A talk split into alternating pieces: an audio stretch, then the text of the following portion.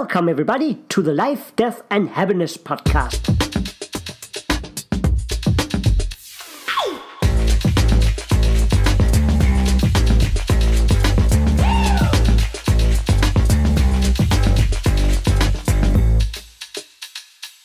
This is all about real talks with real people from all around the globe. In each episode, I will sit down and talk with a friend about how it is to live with an incurable disease or maybe even a terminal illness.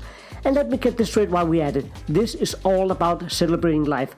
My name is Daniel Cole, and I'm your host. Welcome, everybody, and uh, for this second episode, I have my good friend Eric with me. You're original from uh, Texas, but uh, say hi and uh, tell us a little about yourself. Who are you? How's it going, everybody? Uh, well, like Daniel said, my name's Eric, um, from Texas, from the States, currently residing in the beautiful island of Cozumel, Mexico. Uh, well, basically, uh, what is there to tell you about me? I just try to make the most out of life. You know, that's what it is now. Currently, uh, you know, we were put in a spot. My wife and I. I've been. I just got married a few years ago, and mm-hmm. uh, thankfully, she had the, I guess, the same outlook in life as I did. She never went through something traumatic like myself or a lot of other people with FA did, such as bone marrow transplants and, and you know their battles with cancers. But I was very fortunate to be able to find somebody like her that just wanted to live. It's you so know, we kind of. Yeah. Yeah, so we you know, with us, you know, especially because life is short, we know life is short. Mm. You know, and most people, you know, they realize life is precious and short. But for us, you know, it's a little different. You know, I mean, so you know, for me, I really wanted to make the most out of this opportunity. I didn't know how long I had, and you know, just like you, Daniel, like you know, we're getting up there. I mean, we're we're ancient when it comes Definitely. to FA. That's the reason. There's I, a few. I walk Right? around and call myself the last living dinosaur for a reason. Right, right. A. But I always joke that in FA years, like Mm-hmm. people like, ah, you're only, you know, you're only 41 or whatever. You know, they're like, yeah, but in FA years, I'm like 95. You know what I mean? Like, I mean, like I'm old. So and I don't, I don't know uh, if people listening know that, but Fanconi anemia, or FA as we usually call it, we have a tendency to have a lower life expansion than normal. So uh, most of us was told, at least us who was diagnosed early, was told that you're only gonna live to your 10 or 15, or then it was 20, and then it was 25, and some of us is just too stupid to understand this message, so we just keep going, no matter what happens. So exactly. And I don't know what it is now, but the last I heard, it's still. I mean, the medium li- lifespan is still like 31, somewhere in there, right, Daniel? Something like that. Yeah, I think it was 33 the last time I checked, but that's a couple of Okay. years ago. Okay. But still not. Yeah. Still not perfect. So I mean, but still, we're we're hmm. relatively old, and the you know, the, as far as FA, we don't. I mean, I don't know a lot of people, you know, our age or older. So you know, kind of where I'm at with life now and everything is. I mean, I, I it's it's. I guess prior, and I was fortunate. I you know, I really do believe I was fortunate because I went most of my life with not knowing I had FA. Mm-hmm.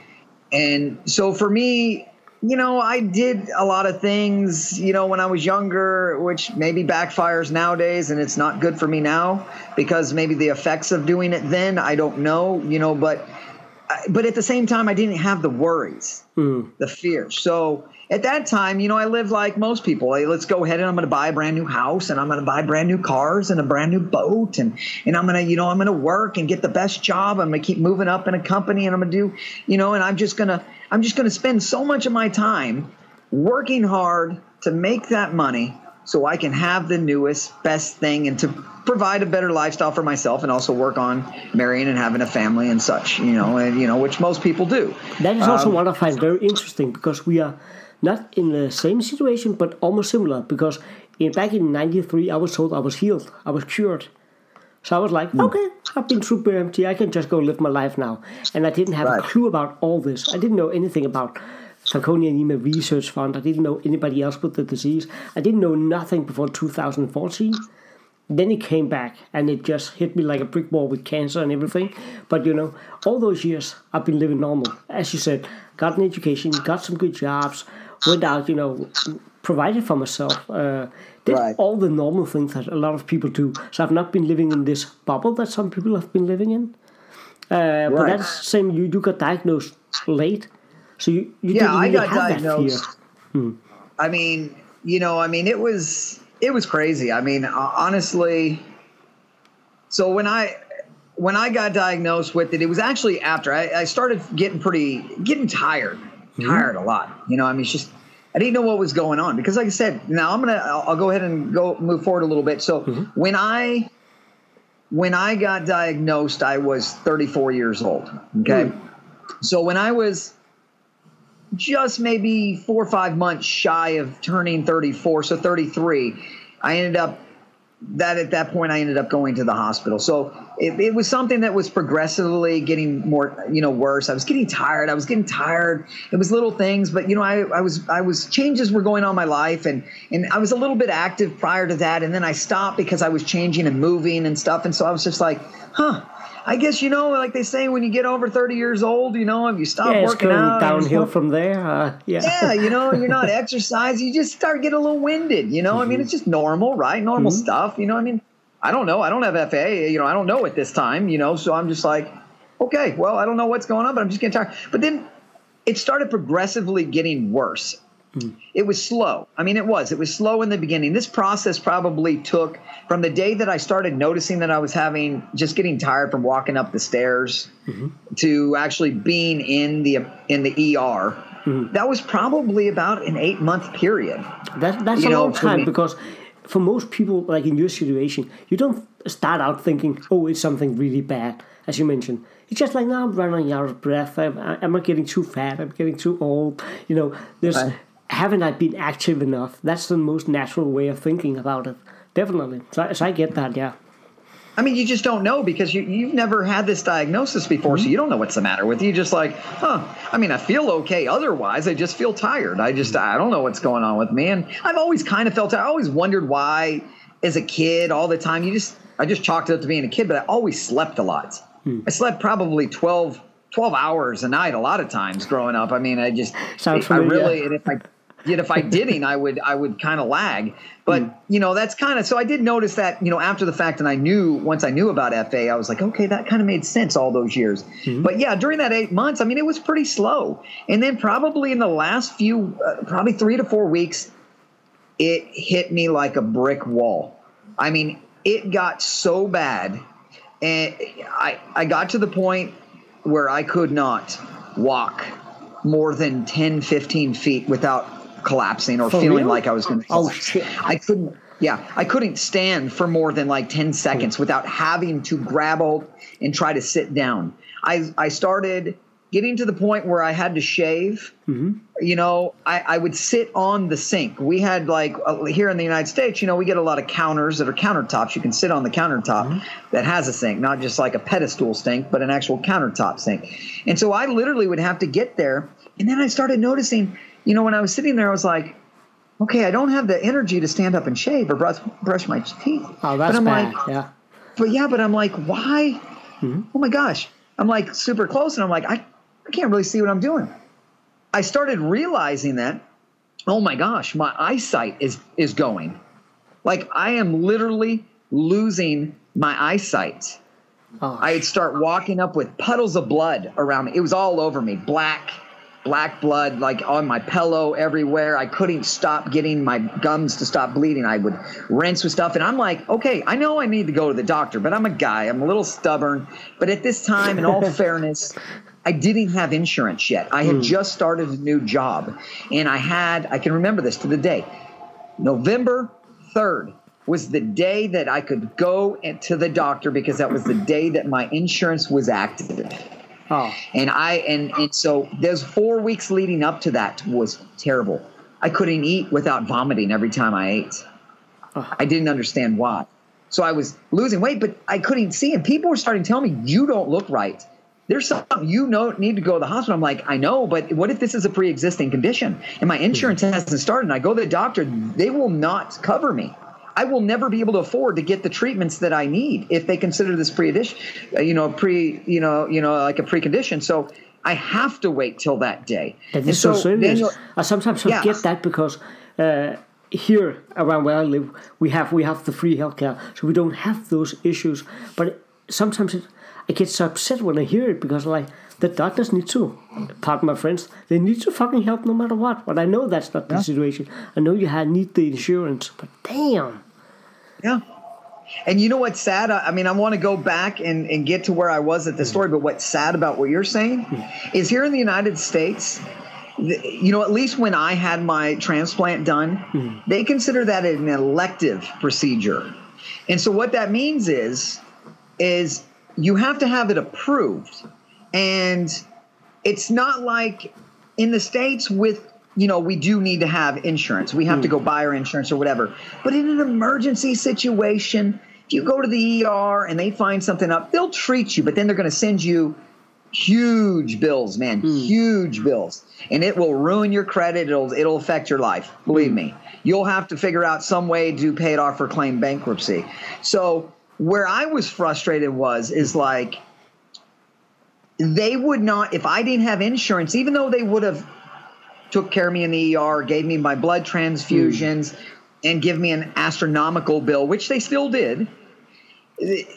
They would not have paid for my the only thing, the only cure there really is, which is the bone marrow, marrow transplant, the BMT. That was it.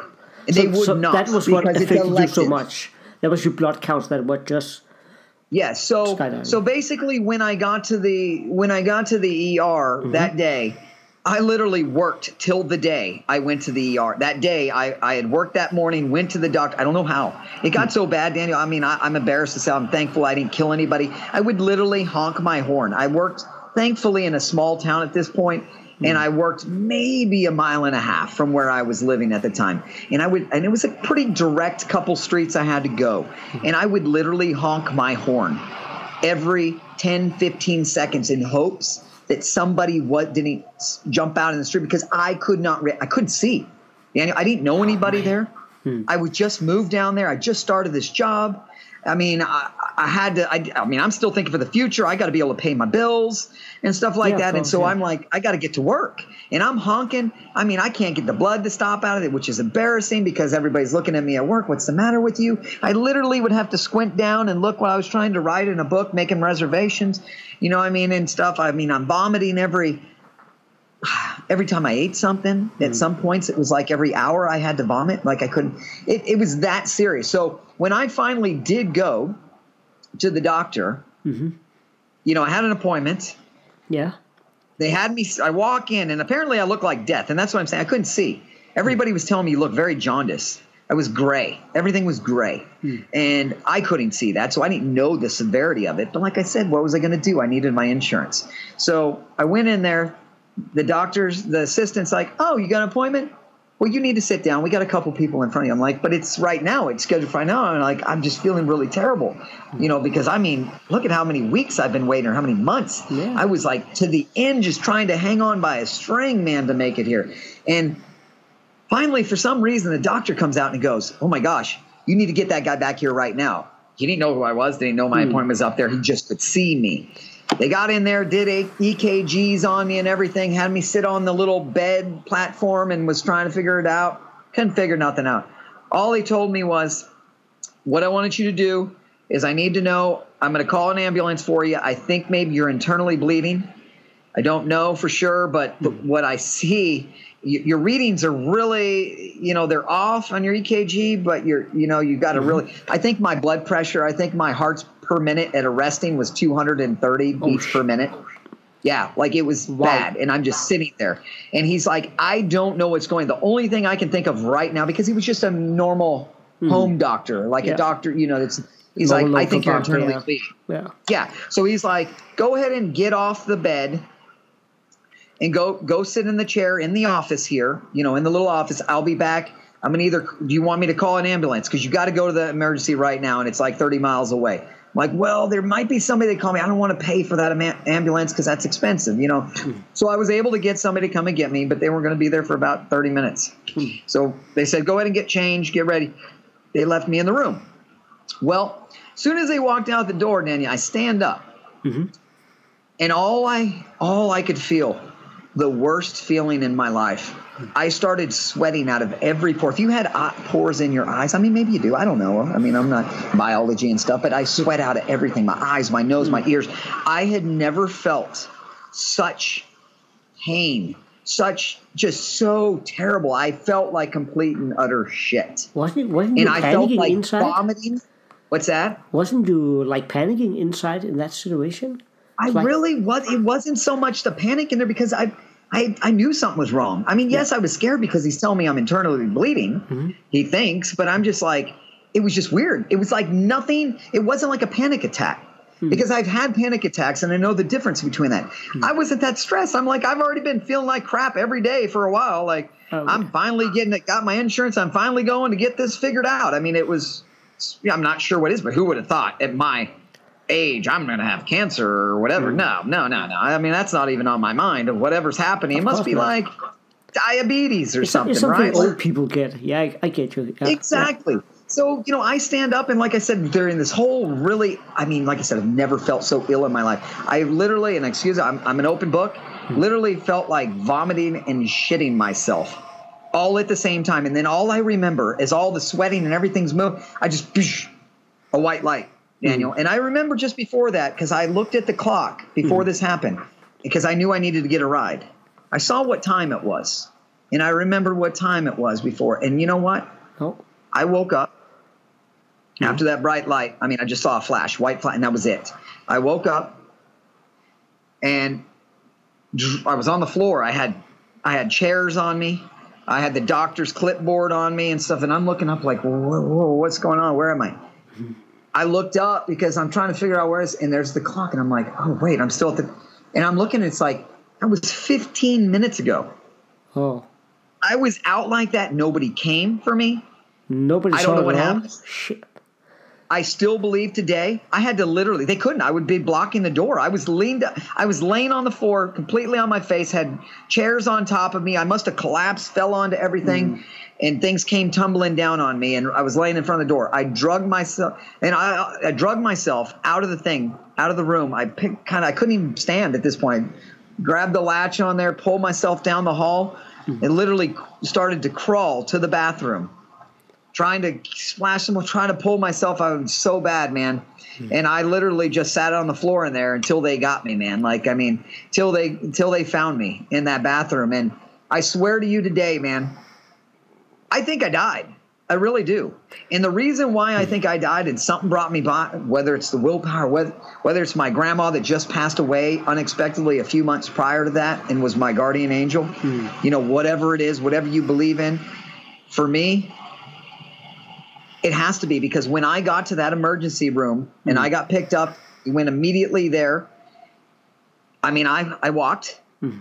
They got me. I don't know why the person didn't just drop me at the front door, but they parked at a close parking spot, and I walked for about twenty feet and I sat down. Hmm. I had them help me back up. I walked slowly, another twenty feet, got there, got to the door, and literally right into the door there was a uh, a wheelchair. I immediately jumped into that wheelchair and I just was like, and somebody went running off and got somebody, the person that was with me got somebody and got the, me in there. They got me into the room. I mean, they rushed me in front of everybody in the emergency room. They were trying to stick needles in me and to no avail. I mean, I was having golf ball, baseball size, you know, bursting, you know, veins everywhere because they could not they couldn't get a they couldn't get a needle in my veins they were just exploding they, they were just like and so i mean it was getting that was starting to get a little scary for me uh, eventually they did get it in and that probably took a good 20 minutes before they could get one in anywhere they were getting to the point where they stick it in my want to stick in my neck or my foot Yeah, and i said literally any vein they can get yeah. to. Yeah. You stick it in Yeah. my neck, I got a reflex. I'll kick you in the face. I'm sorry. I got a reflex. And I'm like, I'm not, it's nothing It's not funny, against but it's funny. Yeah. So, but like they did. And so, you know, probably, you know, it took, I had a, I had, a, I had a bunch of nurses in there trying to help. Normally you only get one when you're in the ER Hmm. doing ba- basic things, but I had like three nurses in there. It was crazy working on me. And, uh, they finally got it in. They got fluids in me and everything. They did obviously did, you know, my, uh, oh, what's it called? My, uh, what's the word for your your CV uh, whatever you know where they do the your count what blood yeah. blood work whatever. It's something I should know because I mean I only had it like every day for the longest time. But anyways, um, came back. So this is what's crazy, Daniel. Mhm. When they came in, the doctor wouldn't even look to me in the face, and he's he's looking down, and I'm like, oh gosh, this can't be good. And he's like, he's like, I- I'm sorry. He's like, I don't know how to say it, but we think you have leukemia. And I'm like, Leukemia, What? Leukemia. Yeah. And I mean, I, dude, I broke down, man.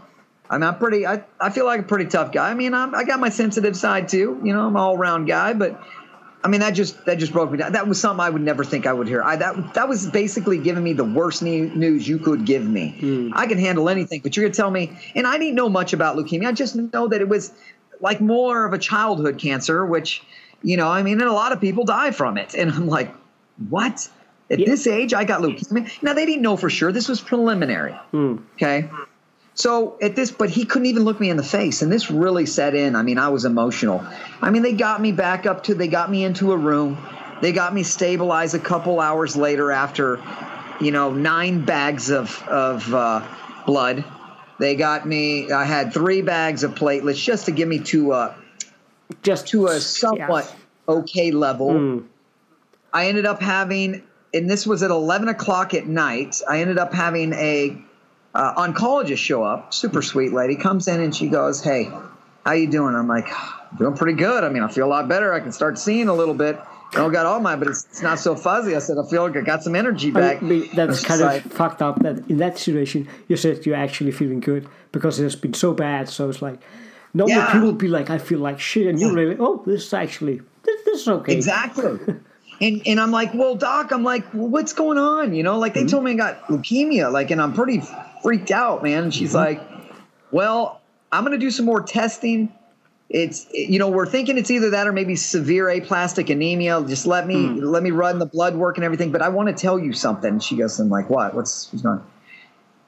She goes, you. Let me ask you a question first. She goes, what did you do? Like, I mean, do you do you do a very active job, or what do you do?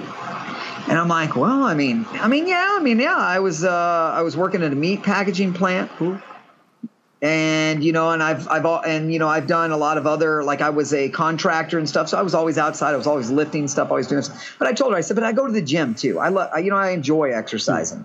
You know, it's good. It's it's good for me. It's a good stress reliever, and I know it's good for your health, just all in general. You know what I mean? So she goes, and I said, but why? Why are you saying this? She goes, honestly, because whatever you're doing or whatever you were doing saved your life. And I don't think that's all that saved your life. You had some some intervention somewhere, hmm. some divine intervention because she goes, I have never in my life seen somebody I mean, for one, being awake, being coherent, hmm. being conscious, but alive either with the hemoglobin level that you had when you came in today. I don't know how you walked in. I don't know how you were alive. I do not know how you had didn't have a major stroke or heart attack. And I was like, why? I mean, how about like I don't know anything about it. I don't know anything about No, hemoglobin. how damage. should you don't know? Yeah, exactly. For normal So people, she goes, yeah, she goes, well, here, we were at sea level where this was at. She goes, here, the level range for a normal adult your age is a 14 to an 18 hmm. on hemoglobin, which she had to explain means oxygen hmm. It's in your blood that goes to your muscles and all that. And I didn't know a lot about medical stuff back then. I knew a lot about other stuff, but not this. And she goes, You had a 2.4. And I'm like, A 2.4. She goes, Yeah. I and she says, in all my 30 years practicing oncology, I have never met anybody that had had that low of a hemoglobin and that was alive. And she and every doctor that I've seen since then, all my other oncologists that I've mm-hmm. moved to, or my bone marrow transplant doctor, or whatever, have all said the same thing when it's come up. Hmm. I don't, whatever you did and whatever else played a factor in this, you shouldn't be here today. And that's why when I went back, when I was talking about it earlier, hmm. I do feel like I had somebody looking out for me, and I do feel like I died that day. Maybe it was I, I, I, do get, I do get that feeling, definitely. There must be. Because how in the hell did I survive hmm? with that? So, but you know, since at that point, and I know I kind of really went into detail on that, you know, hmm. but that was the that was how I was thrown into it. Okay. Uh, you know how you know because like I said, I was uh, I was healthy, I, or at least I didn't know I had any disorder or anything going through life, and until I went to that hospital that day, and that was when I was 33 years old. we ended up getting out of there, moving. I had my mom go down because at that point I was in for a week in the hospital. Um, they did not allow me to go to back to work. You know, at that point they found out. At the point when I left Colorado, they were more leaning towards severe aplastic anemia. Mm-hmm. My mom came from Colorado, picked me up since I could not work. We grabbed the whatever we could of my stuff. I sold most of my possessions hmm. that were in Texas, moved back to Colorado at this time because that's where she was living. And uh, from that point, we started seeing doctors there. I would say it was three days before Christmas. Mm-hmm. This jackass of a doctor. I mean, I, I'm appreciative for him for one, but you're going to tell me three days before because I had seen him probably two weeks before Christmas. Yeah. And he did some testing, and I, you know, we felt like he was a good doctor to go with. And uh, I was like, all right. So he started doing. He says, you know what? Just out of a hunch, I studied in Seattle. You know, I'm familiar hmm. with something that I learned about Fanconi anemia. I doubt you have it. I doubt it. I really do. But I just want to test for it. Let's just rule it out Yeah. which I'm appreciative to hmm. him to this day that he checked and he found this. But there was many things of why I ended up moving on from him. But the one thing I was like, you could not have waited. This is what you gave me for my birth. Not after after everything I just went through.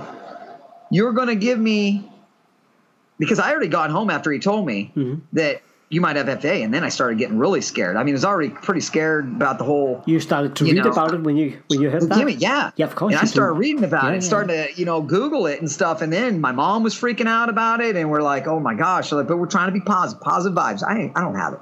We're good. Hmm. I don't have it. Well, three days before Christmas, he decides he's going to call me and tell me, hey, Merry Christmas. By the way, you got FA. Ah, fuck you. Thanks, Sorry buddy. that. Yeah, yeah. That, that's just what I needed to hear right now. Exactly. I'm like, you couldn't have waited until after Christmas. I mean, you don't have to wait till after New Year, New Year's, but you couldn't have waited at least a few It's- days, man. Like to it's, give it's, me it's not fun, but sometimes the doctors who have been in there, who have been doing their job for so many years, they don't think it through. I've had a few of not that bad as an experience like three days before Christmas, but sometimes they, they need to think before they speak. I mean, Yeah, we're my- not when- just a, a study. We're a person. Back back You when uh, my mom got cancer, uh, I haven't talked about it in the podcast, but I told you before. Uh, before she knew there was cancer, there was this doctor coming in and uh, they were just taking some tests, and he was like, "Ah, "We don't know what it is yet. It could be anything, like cancer or something else." But good night, and then he just left. And She was like, I, I was visiting. Was- she he he can't just say maybe it's cancer and then just walk away without. They walk out. Yeah, then just walked away uh, because he had weekend, just as you said. she was devastated the whole weekend. They couldn't get a clear answer. Yeah. Uh, and, Stressed and- out and her mind, I'm sure. And she never got the diagnosis before after she died. But, but you know, sometimes the doctors just need to shut the hell up or at least just time it a little better. I Yeah, I mean, like you know, just realize that we're we're we're humans, man. Just exactly. have a little, you know, compassion. You know, I mean, I've you know, and Daniel, I, I apologize that your mom had to go through that. I really do. Um, I, I feel for you. I, I, I understand, and and and getting to that, that is actually why I have fired doctors over Hmm. this. And people think that you can't do that, but you know what? We got one chance at this. We got one life. Okay. Oh, yeah. If you are comfortable with your doctor or don't feel like they're doing a proper job or putting enough interest in your case, mm-hmm. I don't need to hear you got all these others. I don't need excuse. I've got all these other pay. Well, you know what? That's great, and I do understand that. But it, that to me tells me you just don't have time. You're making excuses. I need somebody with a good bedside manner. That's mm-hmm. what got me through all this. I started hiring a bunch of female doctors. Mm-hmm. No offense to the male doctors, but for me, I need somebody that was more nurturing. I respond better to to women. You know, I mean, they, you know, I mean, I, I've, I've grown up that way. I'm more somebody that likes that nurturing side. And for me, going through this, this battle that I was about to go through, I was going to go with somebody I felt comfortable, somebody that was nurturing, somebody had a great bedside bedside manner. And on the other thing is you have to start asking questions because before I fired that guy too in Colorado and then went to Minnesota, I asked him and he got furious. Oh, that's unprofessional. He got angry at me and my mom in the doctor's office, and that Why? that told that told me I made the right decision. So I asked him. I went in there. I said, and and I and I can thank Teresa Kennedy for this. Which, if nobody knows, she was part of FARF. A lot of us, you know, the the some of the original people that have been that have been part of FARF for a little while know of her. But my, you know, we started reaching out to her at mm-hmm. some point, and she told us, she goes, "You need to ask some questions." Yeah. One of the questions is, sure, okay, you've done transplants before, bone marrow transplants. Mm-hmm. Okay, how many people have you treated with FA? Mm-hmm. And how many of those people that had FA were successful transplants? Mm-hmm. There was another question which I can't remember, but it wasn't import- as important as those two questions. But but these are important questions, of course. Exactly. And he literally took offense to hit this. I said it just the way that I'm saying it to you now. I wasn't I wasn't mean about it. I didn't raise my voice. I wasn't smug about it. I just asked. I said, "This is something I have to know." Mm-hmm. I said because I don't want I can't be somebody's guinea pig. You know, I said It's your life, of course already- not. Yeah, you've already told me that I've got some rare disorder here. And, you know, this is something that, you know, I mean, we've, you know, we've, uh, we've got to be, I've got to be serious about. And I'm sorry, I'm sorry. If, and I even said it ahead of time. I said, I'm sorry if this, if this upsets you or like, you know, comes across in the wrong way. I said, I'm not taking anything from your expertise and what you've done, but these are just questions I have to have answered before I am ready to go to the next step with you. And he literally started yelling at us. Yelling at us. Can you believe that? What- no, like, I- how dare, I actually cannot can. I believe mean- you would have the audacity to ask me something like that. And here I found out that you had F. Oh hell no, you didn't just do that. You just you just sealed the deal Hmm. here. You know, like okay, okay, thank you, and we did. And I put a smile on my face, and that was not that was very unlikely, uh, un- unlike Hmm. me. You know, normally I get a little when I get a little I get a little hot headed a little bit, but you know I've worked on that. But, I- I but can was like, that. I just kind of smiled. Oh, thank you very much. I'm happy. You know, I mean, thank you for making this easy for me. I appreciate your help here. It's like- well, that didn't oh, go across easy either. He didn't like that either. I guess I probably shouldn't have smiled, but I was just but, like, but you know, when you have something like Fanconi anemia, or if you have cancer, any anything else that is life threatening, I mean, you need to stand up for yourself and ask those Yeah. questions. And you know, when I go to my checkup for uh, for mouth cancer, they want to actually uh, they want me to stop going for checkups every six months, and every time we have the same discussion, it's like, but you haven't had anything for four years. But, yeah, but I'm coming back in six months. But, but no, you shouldn't. I was like, this is not a discussion we are having. I will be back here at this place to get my checkup in six months.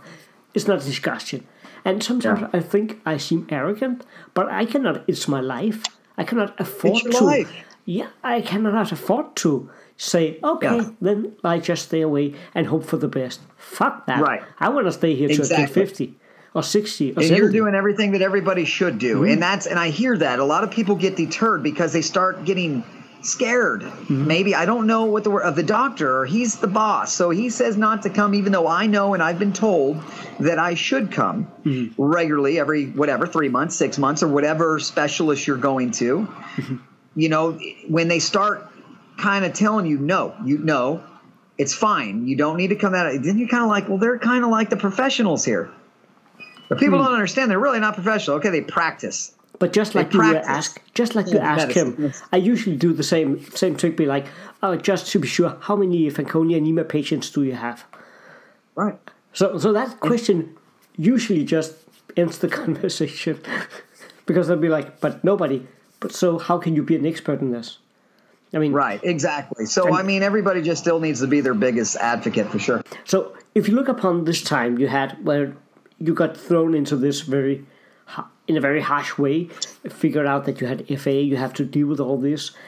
So, after that had settled, you got the bone marrow transplantation. And uh, if I can skip a bit here, I'm Yeah. kind of curious about when that was over. How did you reflect upon everything that had just happened? How um, how how did you know how to start your life again? Well, honestly, you know, I didn't have all the answers to those uh, questions, uh, and, and that's a good question. Uh, What I can tell you is, I had pure excitement running through me because the way I viewed it is, it was a battle. It was a battle, but the way I viewed it is, I was in jail. Uh, I tried. I kept a very positive mindset. I, I going through the whole process. I got rid of a lot of negative people in my life. Um, I surrounded myself by positivity. Is really what I did. But you know, so that did help my mental state. But but obviously, you know, it does take a toll going through something like that. And I was I was stressed out, man. Uh, you know, I just had to get out. But for me, the way I am is that that stress that I got to get out of here. I turned into willpower. That I'm going to when they give me goals or I actually set myself goals, but when they would tell me, well, you got to do this before we can let you here, we got to do this before you can get to this step, before you can go. Mm-hmm. I was like, okay, I'm going to do it this quick. You'll mm-hmm. see. I'm going to get it. And I did every step of the line. I set short term goals. Mm-hmm. And so it kind of helped me mentally get through it all to the point where, you know, once it was coming up on that time, I just had pure, pure excitement, man. I was like, I'm ready. I am ready to get out in the world. I'm ready to have a salad, as crazy as that mm-hmm. sounds, man. I'm not neutropenic anymore. I could go and have some shrimp, you know, go eat some seafood. I can go have some fish, whatever I want. I can go have a good, tasty salad. I can mm-hmm. have fresh veggies, man. You know what I mean? Even Yeah. chicken, I really didn't eat when I was sick because I was so neutropenic that they didn't want me to have a lot of vegetables, fresh vegetables, or obviously fish, which a lot, you know, and I don't know if it's still quite the same nowadays as when I did, but they didn't want you to have those things because they're worried that you're going to get sick because it's not cooked or the bacterias that are on the veggies, even though they're good bat- bacterias, could kill you. So I was, man, so excited to get that salad. so excited. And I'll tell you what, buddy, I will tell you what, man. I appreciated every little thing in the world. Isn't that Oh, the beauty man. of this? I mean, The we can talk about of it. the world. I mean, we have, even if you have to deal with something that is so serious, but still, that excitement you talk about right there, oh man, I freaking love it. That is, after I, I, Yeah, wa- man. I was afraid I lost my taste buds after I got cancer in the mouth, but after afterwards and my tongue healed and stuff like that, to be sitting down Right. At a fish restaurant and be able to eat this and taste it again. Yeah, isn't that nice oh where it's my. not taken I with so, I salad was, or yeah, I was so ah. afraid I couldn't taste stuff afterwards. So it's the small things, but you start to appreciate it so freaking much. It's just now like taste buds. Did they ah. change? Did they change on you a little bit they- after? they, they did change a little bit. I need. I have a harder time tasting something that, like Yeah. shrimps and stuff, that doesn't have a huge amount of taste. But you know, but I, I can still taste it. But I need to place the the food in the right place in my mouth. yeah. uh, and on the right side if I really want to have the whole palette. mm, But you know, you, it's a workaround. Who gives a damn? I can taste it. hey man you're still alive to taste you know and that's that's what it's about it's it's it's, it's so what i came up with a motto what got me through that is you can always find a positive in the negative. And i actually have it. Hmm. If anybody's ever seen it, it's uh, it's right here. You can't probably read it but right there. It's it's written. It's a motto that i ended up tattooing on myself after because hmm. it got me through. Whenever i was down on things whenever i was thinking starting to get in a negative mindset mm-hmm. I started telling myself, look, when this happened, look what just came out of it that was good. You just lost a quarter of your lung, mm-hmm. but guess what? If you wouldn't have lost that part of your lung, you would have gone to transplant. That fungal infection, which they thought was cancer at the time, mm-hmm. which why they removed so much of that lung, would have killed you. So I started looking at everything in that way, and I ended up like that was my motto through transplant, and I've still tried to hold true to that now. I That is got such a good on. way to look upon things. Yeah. So it's like what you're saying. When, no you matter know, what happens, there will always come something positive out of it. Yeah. If you really, if you really look at it, I Yeah. mean, it does. Uh, totally agree. But if I can uh, move on and talk to about something that might be a little darker topic. It's because you know it's life, death, and happiness. So Right. I always ask these questions about after what you've been through and what you might maybe going through in a few years. You know your whole circumstance, the whole situation you're in. How do you feel about death and the thoughts about it? I mean, it's it's no secret that people like us we have we lose a lot of friends because we we tend to get to know other people with the same disease, Right. the same condition. So it's something we frequently have to deal with. But how, how do you approach that? Well, honestly, I, I fight with it every day. I mean, I I try to, like I said, I try to be a very positive people. People that do know me know I'm pretty full of energy, and I try to be in a great mood, fun, whatever. But I mean, there's that other side, like you're saying. I I'm just like everybody else. I fear death every day. I, I try to file it back in the back of that, you know, memory back here, eh, you know, but I do. I'm I worry about it every day. Mm-hmm. And there's good and bad that come from it because I live every day to the fullest. Hmm. But at the same time, I find myself becoming higher paced with everything. I have bad anxiety now, severe anxiety. I have hmm. PTSD going through it, and I have been diagnosed with these things. Mm-hmm. So these are things, these are my battles now.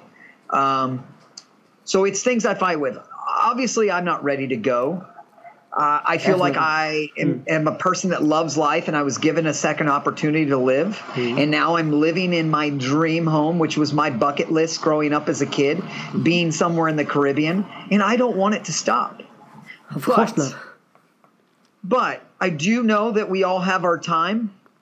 I do know that I've been blessed to get to the age that I am right now with FA. Mm-hmm. You know, it broke my heart seeing so many people younger, especially the kids, not you know Oh, yeah. passing. It hurts And lot. that you know, so I it kind of says, you know what, Eric, you can only complain so much, but at the end of the day, it's still tough because mm. you know what, this is my life.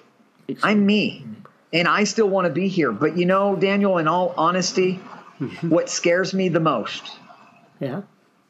I've already lost most of my family. I only have my brother left, and I hope he can take care of himself. I mean, I still worry he's my little brother, but the biggest reason why I I feel like I, it's it's hard and I don't want to go anywhere is because of my wife. Yeah, I I'm know so that's the only. Yeah. I don't. I did not want to get married as much as I loved her. I hmm. told her, I said, "Are you sure?" I got to the point in life where I didn't want to get in a serious relationship anymore hmm. because I didn't want to drag somebody through this.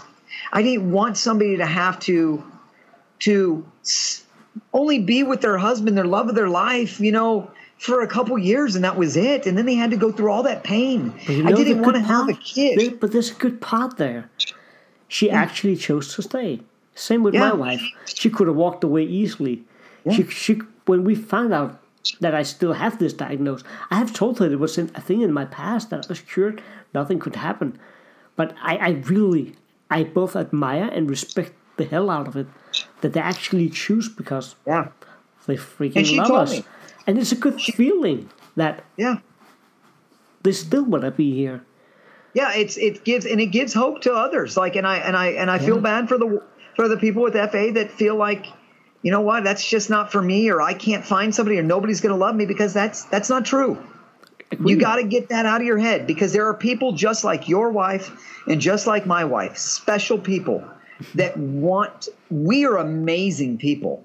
Ah, so what we have this disorder. We can do anything and everything that our heart desires. We are I feel like we're even better than a lot of people that don't have this. We not in a in a way where I'm comparing, but we, we see life differently. That makes us special.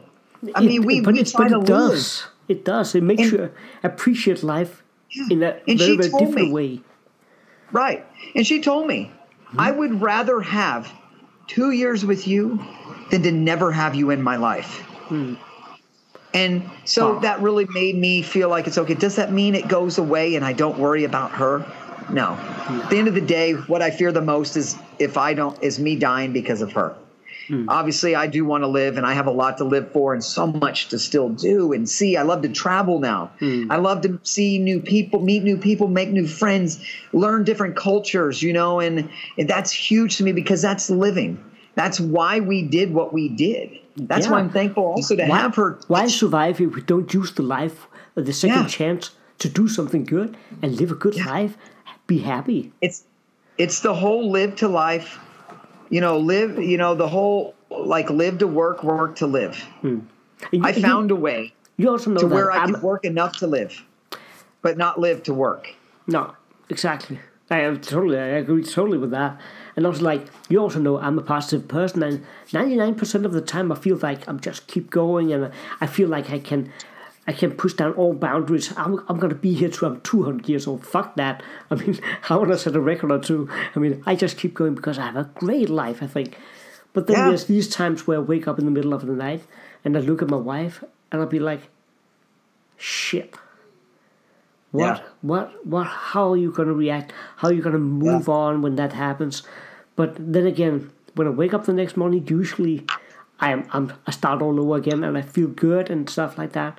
But also, I got a son like six months ago, and and that has More reason to live. and there's so much reason to live. When I look into his eyes, it's just pure love, and I know exactly why I'm still here because, and that is, but that is also like divided into two parts. I love him so much. I want to give him everything, and then the next thought is, and maybe that's stupid, but I, but I try to set small goals. Like, I just wish if I can just be there for his third birthday, then I will be satisfied. Like you After said, that, little goals. yeah, the next will be five years old. But but Get to five. but but, Yeah. but the bottom of from the bottom of my heart, I just hope he remembers me Yeah. after that. And you maybe- know maybe- your legacy that, will go on. maybe that sounds depressing to somebody, but I I don't think that's It's realistic. It's, It's not realistic. depressing. It's realistic. It's it's our life. But it also It's means that when, I, when I'm with him, I'm present. Because I I want to look him into his eyes. I want to see him smile. I want to be there for him. So it makes me stay much more present in my life right, Right. now. So that's which the you beauty of it. the important things, and that's the thing is we've been that gift of appreciating the things Yeah, that is a more gift. than those. And you know, and and yeah, so I mean, I, I mean, it's so true. I want to ask you a question. Do you find, do you find that more of an issue where you the worry? I don't know if you call that depression. Hmm. I don't know what you want to call, it, but that moment at night when you're sitting there, and you look over at your baby or you look over at your wife, and you just go, man. I'm scared. Like what? I, I don't know what it's going to be like for them when I'm not hmm. here. I don't want to leave them. I find that happens to me Mm-hmm. at night. Don't know what it is. I don't. No. I don't. There's something I don't get scared during the day about it. Mm. I don't stress about it during the day. Mm. I do at night. I, that's my that not every night, but it is something that that hits me at that it time happens of the day. regularly. Yeah, yeah. I don't Yeah. know what to call it, but you know, it's part of. I appreciate my wife, my son so much. I Yeah. appreciate that they're here in my life. I can't get enough of them. They they light up my whole life. So the thought of me being the reason that they will be sad and they will have a long time exactly. with grieving, that that hurts a lot It hurts because I want them to be happy. And that's what I tell my wife. I'm like, what are you going to do? Hmm. You got to have a plan, babe. You got, I mean, just tell me what you're going to do the day I pass. Are you, you going to go back? Are you going to stay here in Mexico by yourself? Are you going to still want to be here after all what we've just made down here? Are you going to go back to the States and go stay with your mom? What are you going to do? Like, you know, I mean, we've, we've basically semi-retired ourselves so we could do this. We mm-hmm. found ways. We sold everything we owned so we could live this life in a place that was more affordable. Mm-hmm. You know, I mean, we've been fortunate, you know, to be in a place where, you know, we were able to do this. You know, and it, but it was hasn't been easy. But but you know, I I worry about the future. You know, we're living the dream right now, hmm. and we're making the most out of life, which is important to both of us. Because But, But I what try to I try to look at it upon that way. We talked about this something positive in everything. I mean, when we move on, when we pass away, they will also gain something positive in the long run. Maybe they have learned something about life through knowing Yeah. us. So I mean, I hope I choose to believe that it hasn't been a waste of their time, but they have Right. gained some real value for them.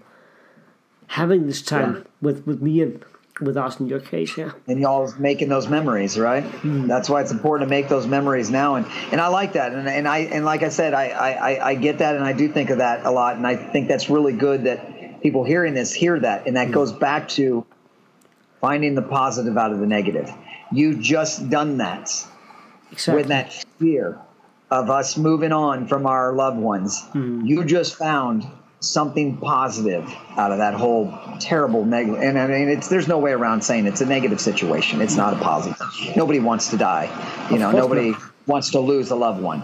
But you found a positive thing, and then see that's that's the whole thing. And and to me, that's that's I think the most important thing is like you said, enjoying every moment you have, doing what you love as often as you can, you know, and just living. And then on the other end, trying to take care of yourselves. Like, you know, I mean, I'm not obsessed with it, but I do. I do try to eat most of the time good, but if I want something bad, I'm going to eat it because you know what? Life is short. I'm going to make the most out of it. If there's something bad, even though I'm trying to be healthy and I go to the gym, which is important in my opinion too, I keep hoping that working out and eating healthy, exercising is going to keep me here longer. It might help. I don't know. But how is it going to hurt? You know what I mean? I agree. I also. I will uh, use this as a bridge because we're going to talk about happiness.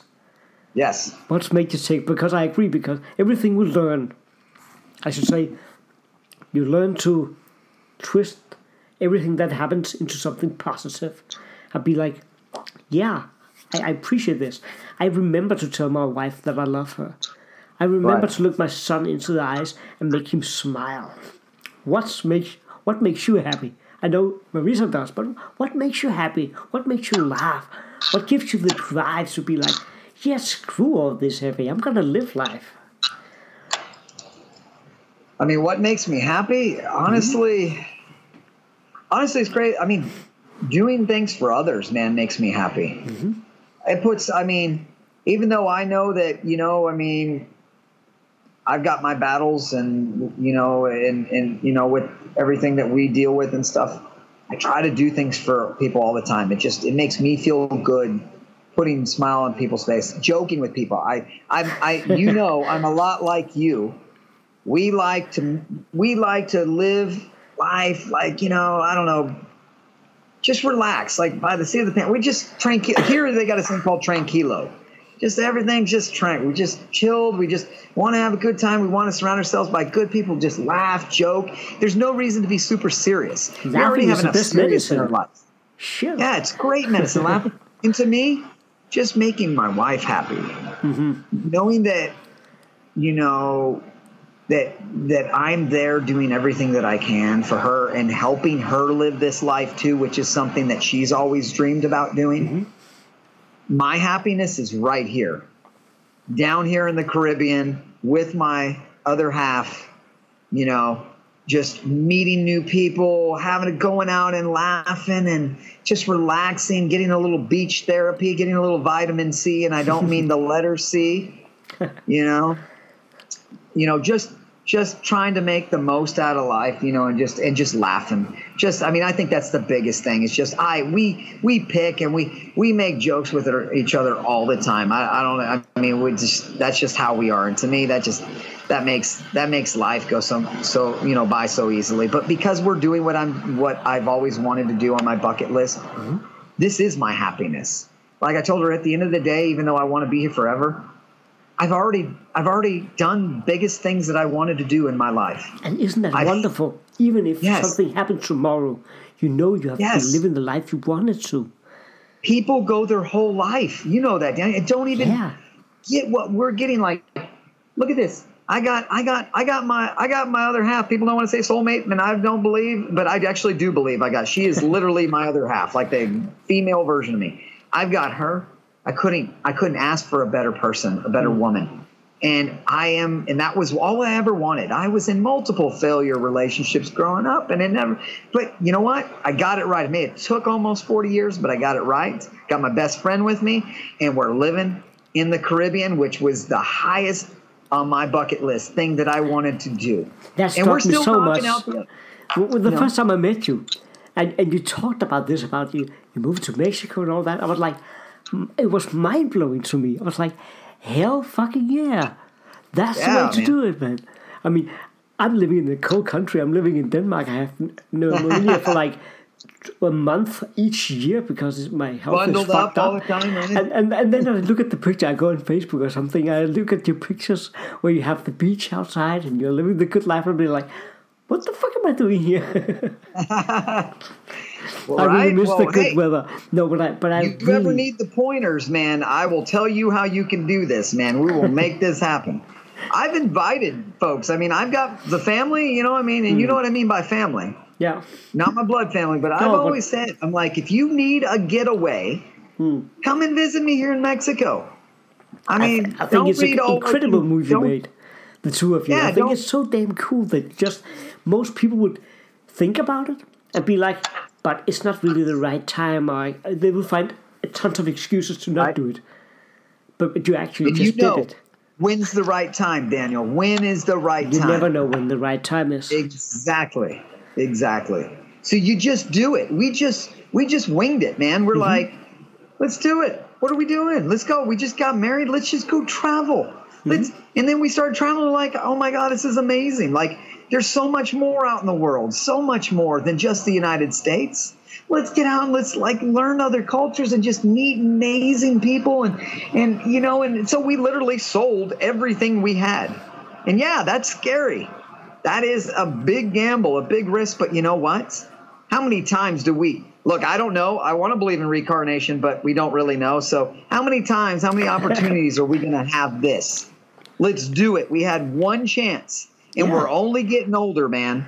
So let's do this while we can enjoy it. do it while you know? we can and when we know we have the Yes. possibilities and the means to do it actually i mean i've been to kenya i've been to taiwan i've been to the united states a lot of times i've been to a lot Love of it, man. european countries and i love it every single time we two years ago we went to iceland just for the hell of it just i always wanted to see that and my wife gave Yeah. me this trip for a birthday gift i was like oh shit i was like can we afford that you were like Fuck that! We always have. We're not rich find a by any means, but we find a way. It all, we always Yeah. succeed. If there's something we really want to bring into our life, we find a way.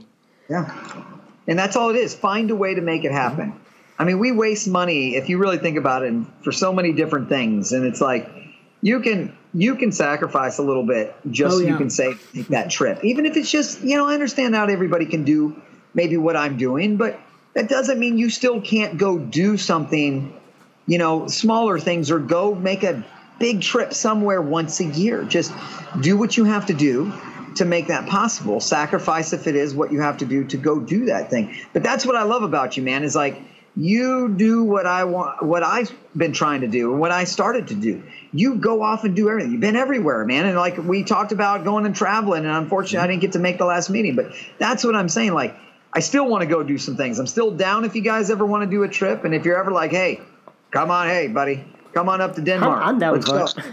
I'm like, let's go. You come to Mexico whenever you want to come too. You know, I mean, let's let's go. Let's go experience something new. I would love to go see what it's like where you live. You know, I mean, like I, I want to go. I want to see the world before I pass. You know, but at least if I'm in the place possible. I'm happy. So that's what makes me happy at the end of the night. Yeah, no, it, it's really struck me because, as I mentioned before, the whole, the whole story about you two, the two of you moving to Mexico and everything. But when you, when you, I'm in your company, the two of you, you just seem so genuinely happy. So I thought it was like, when, when you said you wanted to participate in this podcast, I was like, hell yeah. I want to hear about. I want to hear about your perspective, how you live Yeah, life, man. because I love that frame of, of mind you have and the way you think. Because I think this is also inspiring for other people. Because we, we all know, uh, I talked to uh, to Amy in the first episode about that too. That we all know that we will get some some blows. We will get we will get kicked down Oh plenty yeah. of times. So when we are not dealing with that kind of shit, why spend time thinking about it? You know, just be here, be present, and do something good now. I mean, I, I could plan for two years in advance and be like, yeah, in two years, I will blah blah blah. But I don't know what the hell will happen in three months from now. Exactly. So I'd rather want to take my wife to that dinner or go on that vacation or tell my my, my dad that I actually loves him. Uh, I want to do these things now, or at least as soon as possible. Exactly. And you know what? If you don't mind me interrupt you right there No, no, because you just got me on something. I I agree 100% and one of the biggest thing that that happened to me after transplant it was and I would tell people I still do to this day and they're like they'll be like hey, you know that that cool little thing like that that place whatever or maybe that landmark or whatever he's like we should check that out. They'll be like, should we check that out? Some, and I'm like, yeah, we should go check that out. Ah, well, all right, let's go do that. We'll do that the next time we're in the area. No, I did that prior to my BMT. I did that prior to having finding out I had FA. Now, I'm like, no. Why? Why wait? We don't know. Nobody knows. No matter even if they have FA or not, nobody knows. You're Why right. wait? Let's go do it. I've got tired, and that's what I told. I said I don't want to be that person anymore. I don't want to be that person that's like, oh, my buddy lives right over there. I should stop by and say hi, or whatever. Ah, I'll do it next time. I'm too busy today. No, find time to do those. Just do it. Do it. Don't find. Just make it happen. Then life is short. Go spend that, that time with your loved ones. Whatever you've been wanting to do, go do it. Whether or not, like you said, it's a nice dinner you want to take your wife or say your parents or whatever, wherever you know, whoever it is you, you know, go do those things. If it's something that you always wanted to do, don't say next time, next time, next time because there might not be a next time. And at the end of the day, I when I leave this earth, I don't want to have I don't want to have like what's the word? What's the word? That's when the uh, that's when the um, chemo brain's kicking in right now. But I don't want to have be on my deathbed and be like, hey, I had those those desires or those wants, and you know what word I'm trying to find? Just can't. Hmm. Yeah, I can. Yeah, yeah. But I, I don't want to be, I don't want to have anything that's holding over me like that. I want to be able to sit there and go, hey, I mean, yeah, I'm not ready to go, but you know what? I got to go. I can actually travel find all peace over the now. Caribbean. Yeah, yeah. I, I mean, I, I made it a point to see my friends and family all the time. Hmm. You know, I got a lot of time in. You know, could we always want more? Yes, but you know what? I wasn't like I was before, where I would only see my my mom once every two years. I was making the effort to do it more often, or my best friend that I hadn't seen in a while. Like, I mean, or going over that place that we always drive by and we just don't stop, and it looks so cool. Whatever it is, like I just want to go check it out, and we just never did. I wish I would have done that. I don't want to be in that position. So I am thankful for FA for the fact and my you know going through that transplant, getting the second chance at life for the fact that now I make the most out of life. I try to look at it that way. I, hmm. I at least make the most out of life and I go do the things that most people put off. Most people put off for a lifetime and never even make it there. All, all You know? human beings should be that smart. I mean, Yes. we all know, we have heard it since we were children. You know, you have to live life, but most of us forget it. Then we uh, are taking an education, we are going through, we have to pay the bills, we have to blah, blah, blah. We know all this stuff that's going on in our life, and we forget the most fundamental part be happy. Yeah. I mean, is, isn't live. that isn't that ironic that we have to have some? Often we need to get kicked in the nuts by cancer, or anemia, or leukemia, whatever people. It Get doesn't even have to be life threatening, but people. Yeah. We we usually need to get kicked down before we actually start realizing what we have been told the whole life. I mean, yeah. it, it is Crazy, rocket huh? science. I mean, But how can you not be thankful to that? yeah, That's why I said I have found positives in these negative things that mm. have happened in my life.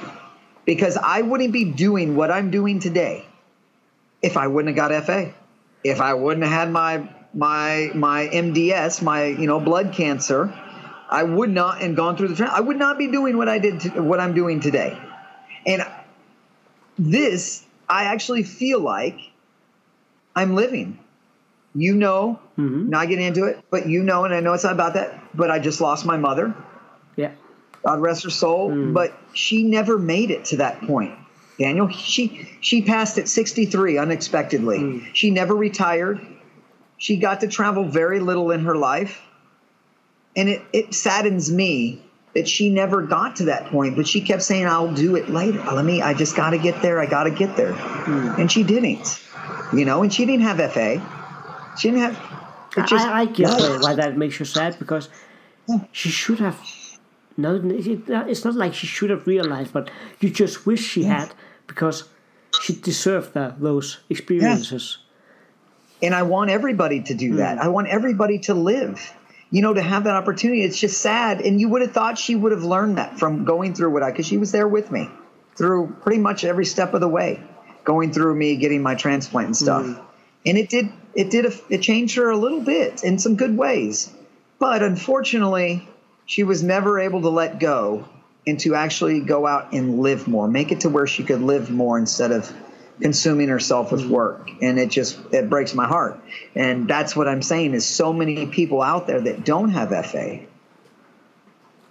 They don't get this opportunity like we do. And I that's all I'm trying to say. If you want something positive, we're talking positive now.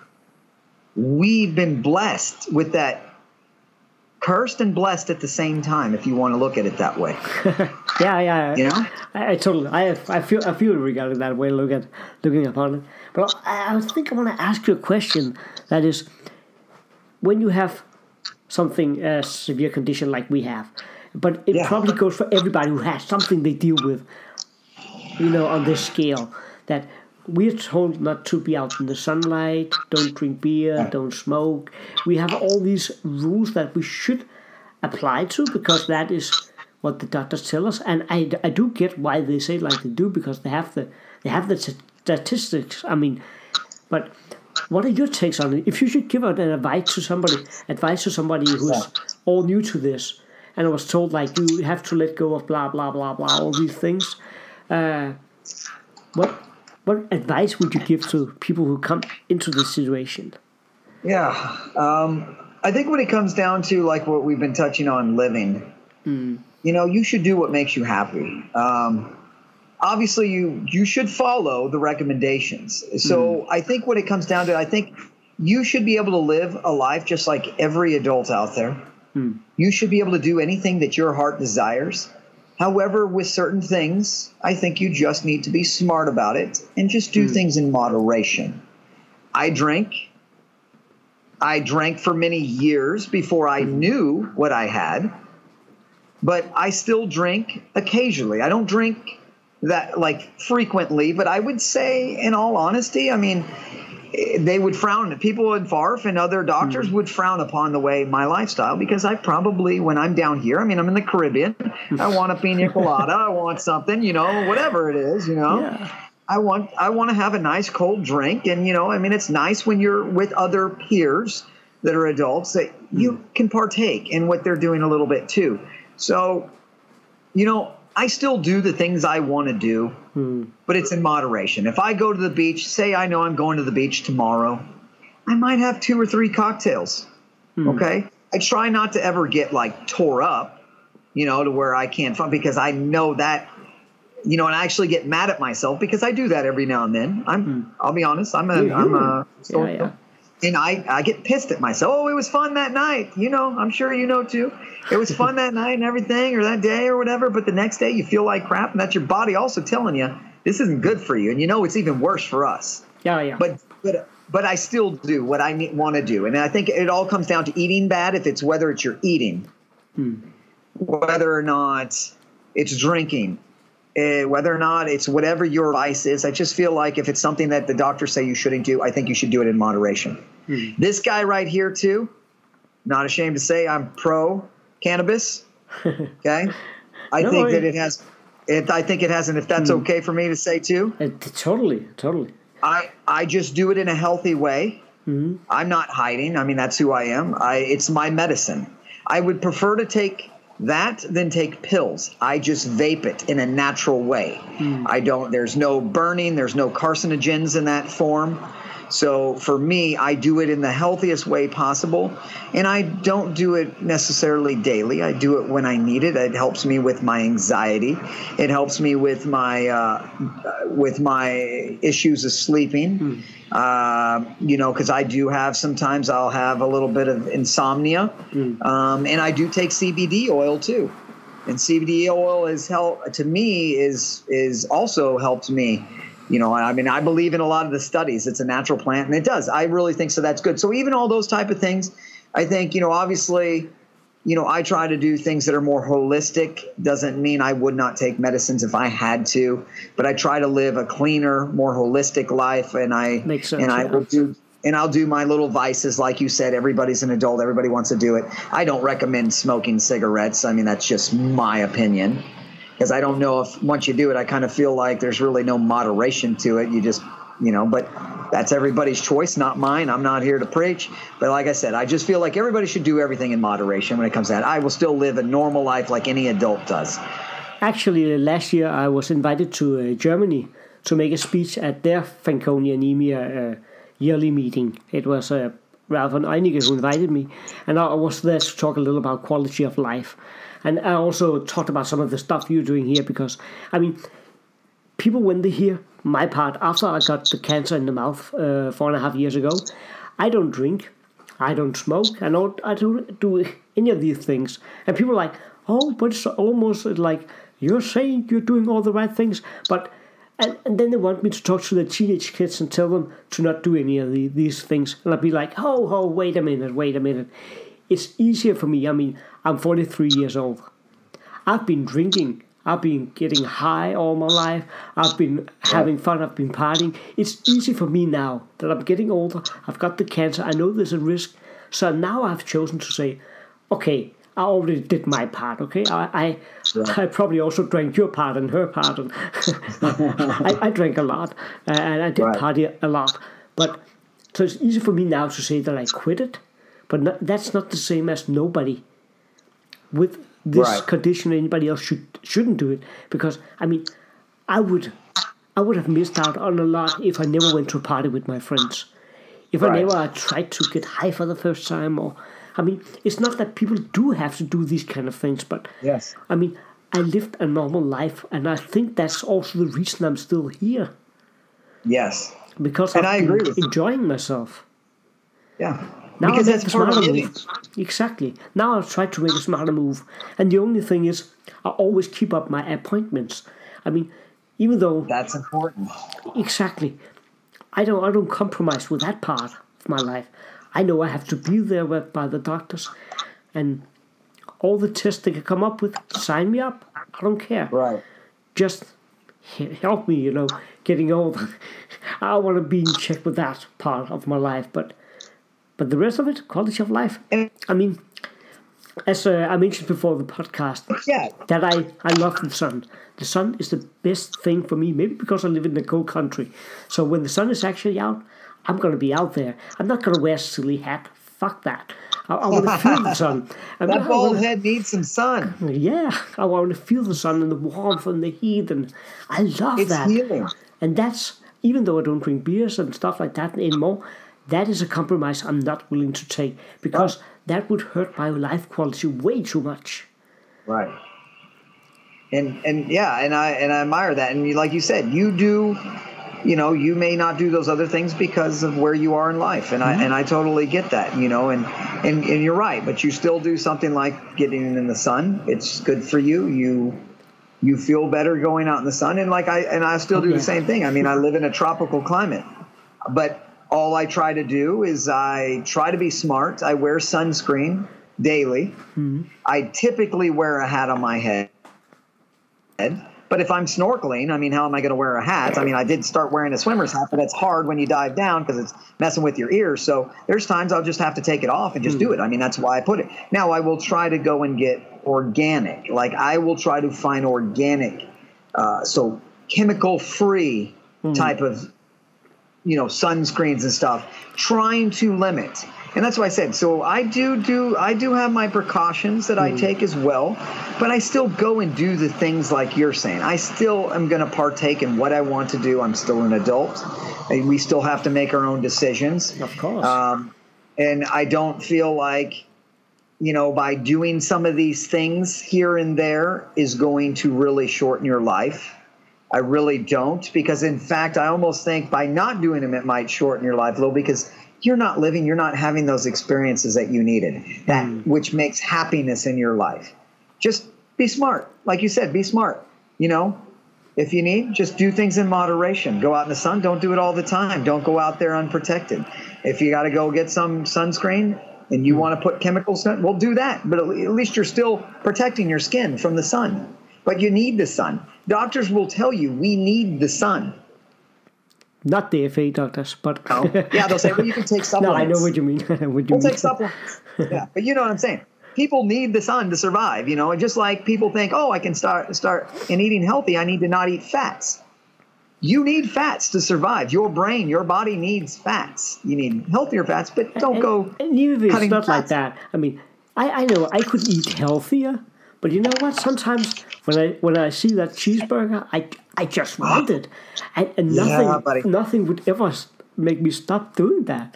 I mean, I know you and me, buddy. We are foodies, man. We love our Exactly. food. You remember, we're looking for the places that have, like, I want to go there. I heard on like Man versus Food or or whatever, like this place over in wherever when we're going to. You remember, we've done this before Yeah. when we were Oh, at yeah. a cafe. We're like, where have these places go where they say the best burger is or the best whatever is regional type of food? You know what I mean? We want to go and try it because that's living. Why are we gonna? We don't eat burgers every damn day. No. You know, I mean, We- and, if, and, even if I did, that would just you know, if it if it matters so much, it doesn't matter to me Yeah. to eat burgers every day. But if it does to you out there, fucking do it. But yeah, if that's just, what's important to you, man, do what just- you want to do. But then just remember to go an extra walk or go out and Yeah. run or do something else that you know, Exactly. Why can't you still go balance. exercise? Yeah. Yeah, you can still go exercise even though you're eating a hamburger every mm-hmm. day. You know what I mean? It's just it's just making the the you know the just trying to be a little bit smart about your actions. I think that's what it is. It's it's like I said, it, when it comes down to it, I, I've always felt, and I've been fortunate to have a couple good FA mm-hmm. doctors that have been, even though they've warned me and told me what I should and should not do. They're very understanding, and they were like, you know what? I'm not going to tell you. Go live. Just hmm. please just do it in moderation. We're not telling you to not do these things. I will not, not tell you not to do this because we understand you're an adult. MacMillan was one of mine that I absolutely love in, in Minnesota. And hmm. that's one thing, she, every time I see her, I love her to death. She always tells me, just, I, I'm looking out for you. I'm like a mom, okay? All you guys are like my children. But I understand as well that you guys have a life to live and you guys deal with a lot. And at the end of the day, I want you guys to be happy, and you should do what you want to do, but you just need to be smart and just do things in moderation. Hmm. I'll tell you, you know, and that's the key. what it is. Yeah. So I mean, you know, and at the end of the day, if you, I guess, if you just want to eat burgers, like you said, every day, that's your choice. It's your life. You know, I guess. You know, I mean, do what Ah. makes you happy. I have one final question for you.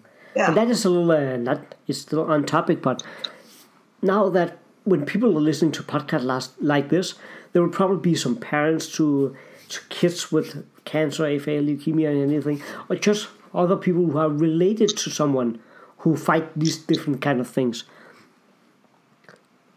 Do you have any kind of advice how to approach people like us? It sounds maybe it sounds a little stupid, like we're some weirdos or something, but, but you know, do you have any advice to to people, relatives, to people who have these kind of diseases, uh, illness, whatever?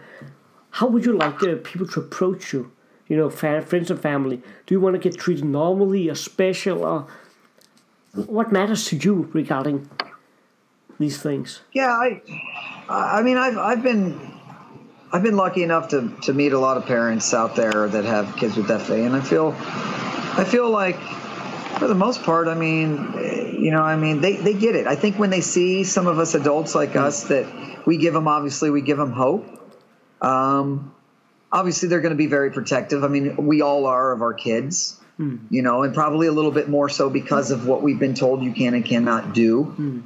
You know, I mean, and by all means, I'm- not saying that because we're all different. What I do, look, I did all these things, and so, and I'm already in my 40s. So, I mean, you know, you should just do whatever. But I do feel, at the end of the day, I mean, I feel like, and I've seen some kids with plenty of disabilities and stuff have physical disabilities that I don't even have they can do anything and everything I do, and maybe even better.